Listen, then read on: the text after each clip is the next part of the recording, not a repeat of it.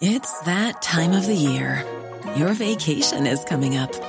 You can already hear the beach waves, feel the warm breeze, relax, and think about work. You really, really want it all to work out while you're away. Monday.com gives you and the team that peace of mind. When all work is on one platform and everyone's in sync, things just flow wherever you are. Tap the banner to go to Monday.com.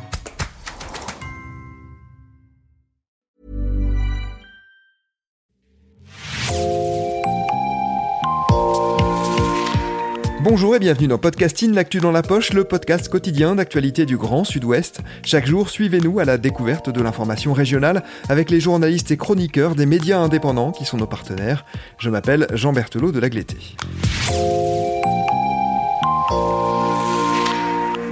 Nous nous tournons aujourd'hui vers notre partenaire Médiacité Toulouse pour un article qui s'appelle Conseil départemental de Haute-Garonne, Georges Méric épinglé pour sa légion de collaborateurs illégaux. C'est vous qui l'avez écrit. Bonjour Étienne Merle. Bonjour. Étienne, dans votre article, vous révélez que le Conseil général de Haute-Garonne a donc employé 66 personnes exerçant des missions de collaborateurs de cabinet. C'est très au-dessus de ce qui est autorisé? Oui, tout à fait. On s'est euh, procuré un rapport de l'Agence française anticorruption euh, qui a contrôlé le conseil départemental entre 2019 et 2020 et qui révèle que 66 euh, personnes avaient été employées comme collaborateurs de cabinet alors que la loi en autorise que 10. C'est donc 56 de trop et c'est donc Médiacité qui a révélé ce rapport. Avant d'aller plus loin, est-ce que vous pouvez nous expliquer en quoi consiste la tâche des collaborateurs de cabinet? Oui, les, les, collaborateurs de cabinet, ils sont en fait chargés d'appuyer les élus dans la mise en place de leur programme politique euh, c'est un statut qui est assez particulier. Alors leur travail au quotidien, c'est rédiger des notes de synthèse, euh, des courriers, faire des comptes rendus.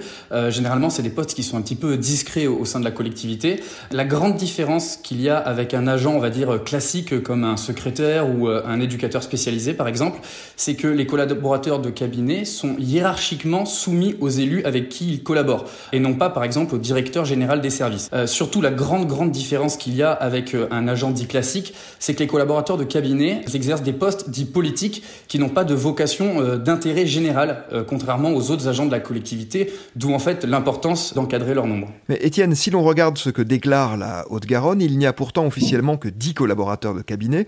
Pourquoi l'Agence française anticorruption que vous venez de citer, l'AFA, estime-t-elle qu'il y en a en réalité 66 En fait, euh, l'Agence française anticorruption s'étonne dans son rapport de, de deux cas de figure. Le premier concerne 6 employés dont l'AFA dit que les missions et les objectifs des fiches de poste correspondent à des missions de collaborateurs de cabinet. Là, on parle que de 6 personnes, mais vous avez un, autre cas qui concerne beaucoup plus de monde. On parle de 50 personnes qui sont, eux, rattachées hiérarchiquement à l'exécutif, c'est-à-dire aux élus. C'est ce dont on parlait euh, tout à l'heure. Et donc, pour la FA, ces personnes réalisent des missions de collaborateurs de cabinet.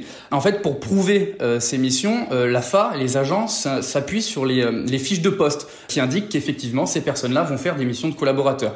Mais là où ça devient vraiment troublant, c'est que les fiches qui sont transmises au contrôle de l'égalité du conseil départemental, donc ceux qui sont chargés de contrôler euh, la légalité de ces recrutements, n'indiquent pas du tout le poste de collaborateur de, de cabinet, à tel point que l'AFA utilise un terme qui est très intéressant pour qualifier cette pratique. Elle dit, je cite, que cela revient à fondre ces postes dans les effectifs de l'administration départementale, alors que ces personnes travaillent de fait auprès des élus.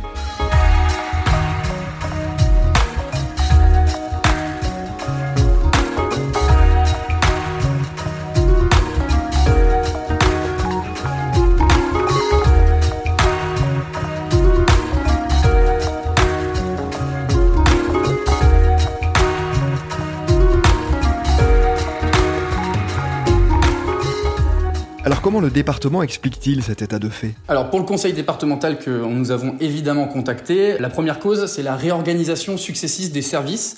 Alors concrètement, qu'est-ce que ça veut dire? Eh bien on n'en sait pas grand-chose, pour être tout à fait franc. On n'a pas d'éléments supplémentaires là-dessus. Ce qu'on peut imaginer, ou en tout cas ce qu'on essaie de comprendre euh, sur cette explication du conseil départemental, c'est que finalement, à force d'opérer des réorganisations au sein des services, euh, la collectivité n'aurait pas vu qu'il y avait des postes qui posaient problème.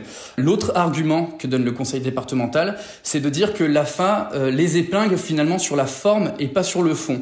Eux parlent d'ambiguïté administrative. En gros, le problème, ça serait les fiches de poste, mais pas tellement les missions réalisées. D'ailleurs, le, le département dément que des, des missions politiques aient été réalisées par ses collaborateurs illégaux. Le problème, c'est qu'en fait, cette réponse, elle semble peu réaliste. Par exemple, si vous, demain, on vous recrute à un poste où il est dit que vous allez exercer des missions de collaborateur de cabinet, euh, bon, bah, qu'est-ce que vous allez faire? A priori, exercer des missions de collaborateur de, cabinet. On imagine mal que les employés euh, aient fait des missions d'une autre nature que celles inscrites euh, sur leur lettre d'embauche.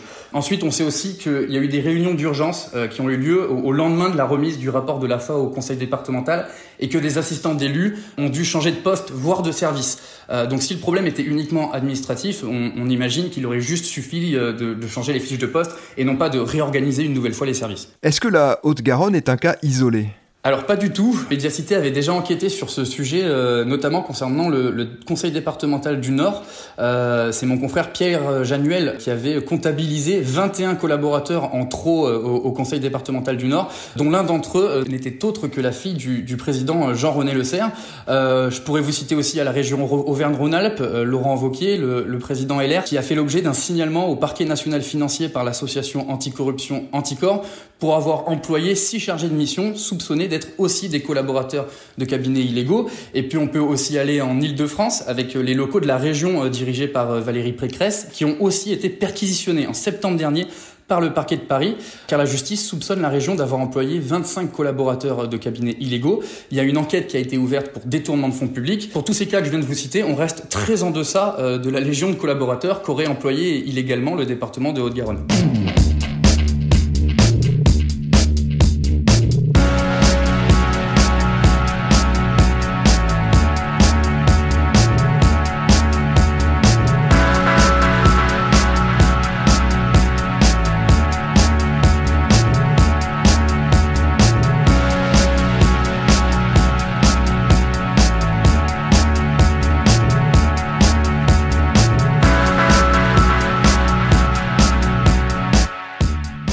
Risquent les élus et le président du Conseil général en particulier, Georges Méric Alors c'est une question euh, très difficile euh, pour, pour répondre. En fait, en théorie, on pourrait imaginer que la justice se, se, saisisse de cette affaire et ouvre une enquête pour faire la lumière sur ces pratiques, donner peut-être le coup pour la collectivité et euh, décider ou non si l'affaire mérite d'être jugée comme elle l'a fait pour Valérie Pécresse. En attendant, pour le moment, on n'a aucune information qui vont dans ce sens, donc on n'en sait pas plus. On sait aussi que l'Agence française anticorruption a le pouvoir de faire des signalements au procureur de la République République. Ils l'ont déjà fait pour l'IHU de Marseille, euh, l'institut présidé par Didier Raoult, qui a conduit à des perquisitions. Mais là encore, euh, nous, à Médiacité, on n'a aucun élément qui permette d'affirmer ou d'infirmer qu'un tel signalement a eu lieu euh, concernant le conseil départemental de Haute-Garonne.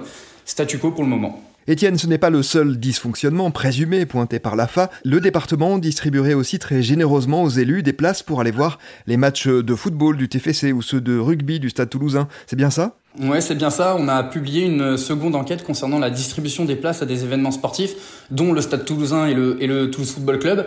Sur ce sujet-là, le problème n'est pas tant que les élus et, et, les agents puissent assister à des matchs gracieusement, quoi qu'on pourrait se poser la question de, de telles pratiques, mais c'est pas tellement ce qui nous intéresse ici.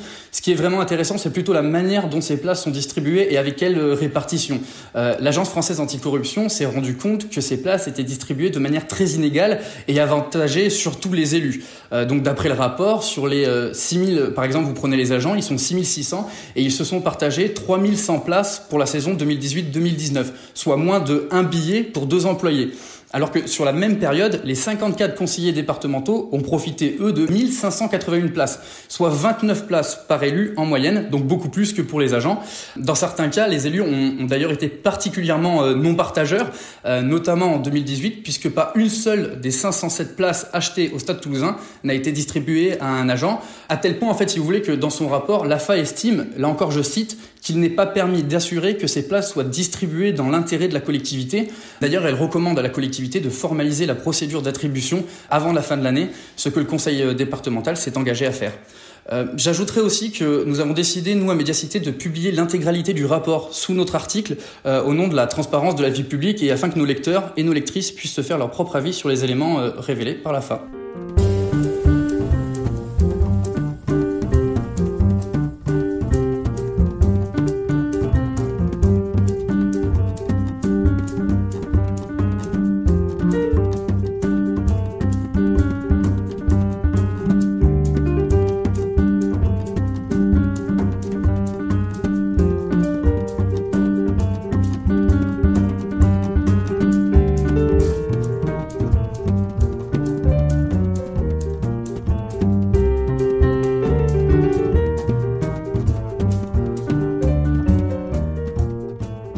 Un tout dernier mot, Étienne, sur l'avenir de Médiacité. Vous avez lancé un appel à vos lectrices et vos lecteurs que nous relayons donc ici. Est-ce que vous pouvez nous en dire un peu plus? Oui, c'est un appel qui s'adresse même plus largement à toutes les personnes qui s'intéressent à ce qui se passe dans leur ville. Euh, connaît une période difficile, on va dire un petit peu comme toute la presse en, France, à quelques exceptions près. On a choisi d'être indépendant de, tous les pouvoirs politiques et privés. Euh, donc notre modèle économique relève exclusivement sur nos, nos abonnements. Euh, c'est le prix de notre indépendance, sauf qu'aujourd'hui, il nous manque 2000 abonnés pour pouvoir survivre en 2022. Euh, ben sinon, ça sera clap de fin pour Médiacité, ce que personne n'a envie d'accepter. Donc, on a lancé une grande campagne pour inciter les, personnes à, à s'abonner à notre journal. Euh, on en est à un quart de l'objectif, euh, c'est bien, mais insuffisant. Donc euh, voilà, c'est un appel à tous ceux et celles qui s'intéressent à l'enquête, aux exclusivités, aux sujets de fond, aux coulisses des lieux de pouvoir, au journalisme de solution, aux sujets qui ne seront certainement pas traités dans la presse régionale traditionnelle. voilà, venez nous soutenir. L'abonnement est à 7 euros par mois. C'est le prix d'une pinte à Toulouse, ou à 60 euros pour un an, et c'est encore moins cher qu'une pinte. Merci beaucoup, Étienne Merle. C'est un appel que nous relayons, hein, bien sûr, de manière régulière avec Podcasting, et nous continuerons de le faire. Votre article s'appelle Conseil départemental de Haute-Garonne, Georges Épinglé pour sa légion de collaborateurs illégaux. Il a été publié par Médiacité Toulouse. C'est la fin de cet épisode de podcasting. Rédaction en chef Anne-Charlotte Delange, production Juliette Brosseau, Juliette Chénion, Clara Echari et Marion Ruot, programmation musicale Gabriel Taïeb, iconographie Magali Marico, réalisation Olivier Duval. Si vous aimez podcasting, le podcast quotidien d'actualité du Grand Sud-Ouest, n'hésitez pas à vous abonner, à liker et à partager nos publications. Retrouvez-nous chaque jour à 16h30 sur notre site et sur nos réseaux sociaux, ainsi que sur ceux des médias indépendants de la région qui sont nos Retrouvez-nous aussi sur toutes les plateformes d'écoute, dont Spotify, Apple Podcast ou Google Podcast. Podcasting, c'est l'actu dans la poche.